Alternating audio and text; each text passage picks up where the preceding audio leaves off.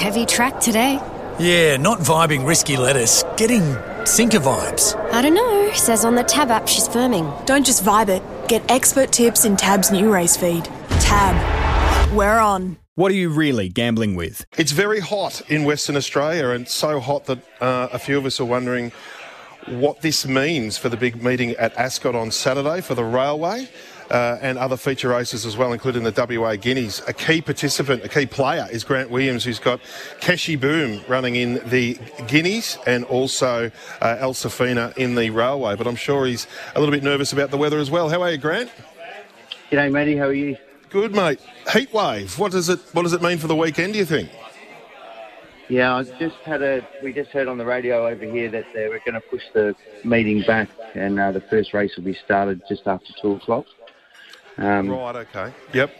And, and which means the railway probably gets under just under six o'clock. Uh, is the Fremantle doctor a factor there? Does it does it tend to cool things down as you get into the, the mid afternoon? Yeah, hopefully. Um, you know, they're talking 38 degrees here, which is sort of right on the border for us. So, yeah, we just got to, uh, yeah, we just got to probably hope that it's not as hot as what they say it's going to be. Um, can't really do anything about it now. We're just going to make sure the horses are all fit and well and well hydrated during the week. You're accustomed to racing in really hot weather at this time of year. I remember going to a Winterbottom a few years ago and it was a really hot day. So it's it's nothing new for the participants or the horses, but this is getting into the into the red zone a bit potentially, isn't it? Yeah, it is. Yeah, it's definitely. Um, yeah, it's definitely not ideal, but um, you know what? I'm not sure what else we can do. Um, you know, obviously, if the temperature didn't drop, we'd lose the meeting or have to push the meeting back. So yeah, I think it's just all we'll worry about our horses and we'll I'll let the authorities deal with what happens on the weekend. Do you think there is a risk that it, it, it may have to be postponed?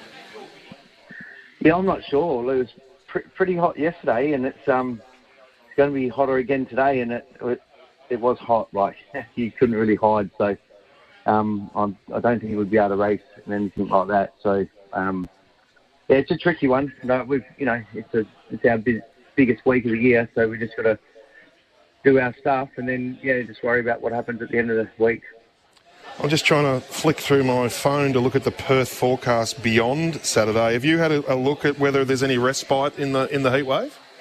It doesn't look like it. It looks like Sunday was was going to be around 37, 38 as well. Um, it wasn't like it was going to drop, you know, four or five degrees. So yeah, it's it's not ideal. Um, and it's probably not, not ideal to be this week, but um, it is what it is.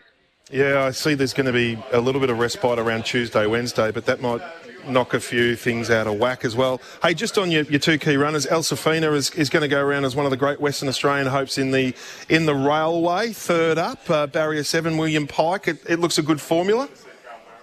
Yeah, it does.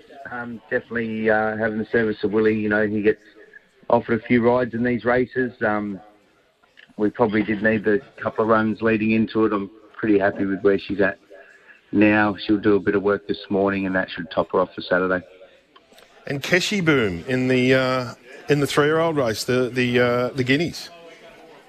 Yeah, look, she's been a she's been a great little filly this prep. She's she's sort of risen from um, from nothing. She she's won all her trials and won all her races, and she just keeps improving with race experience. Um, obviously, it's a disadvantage for the fillies in these three-year-old races because they've had to race last Saturday.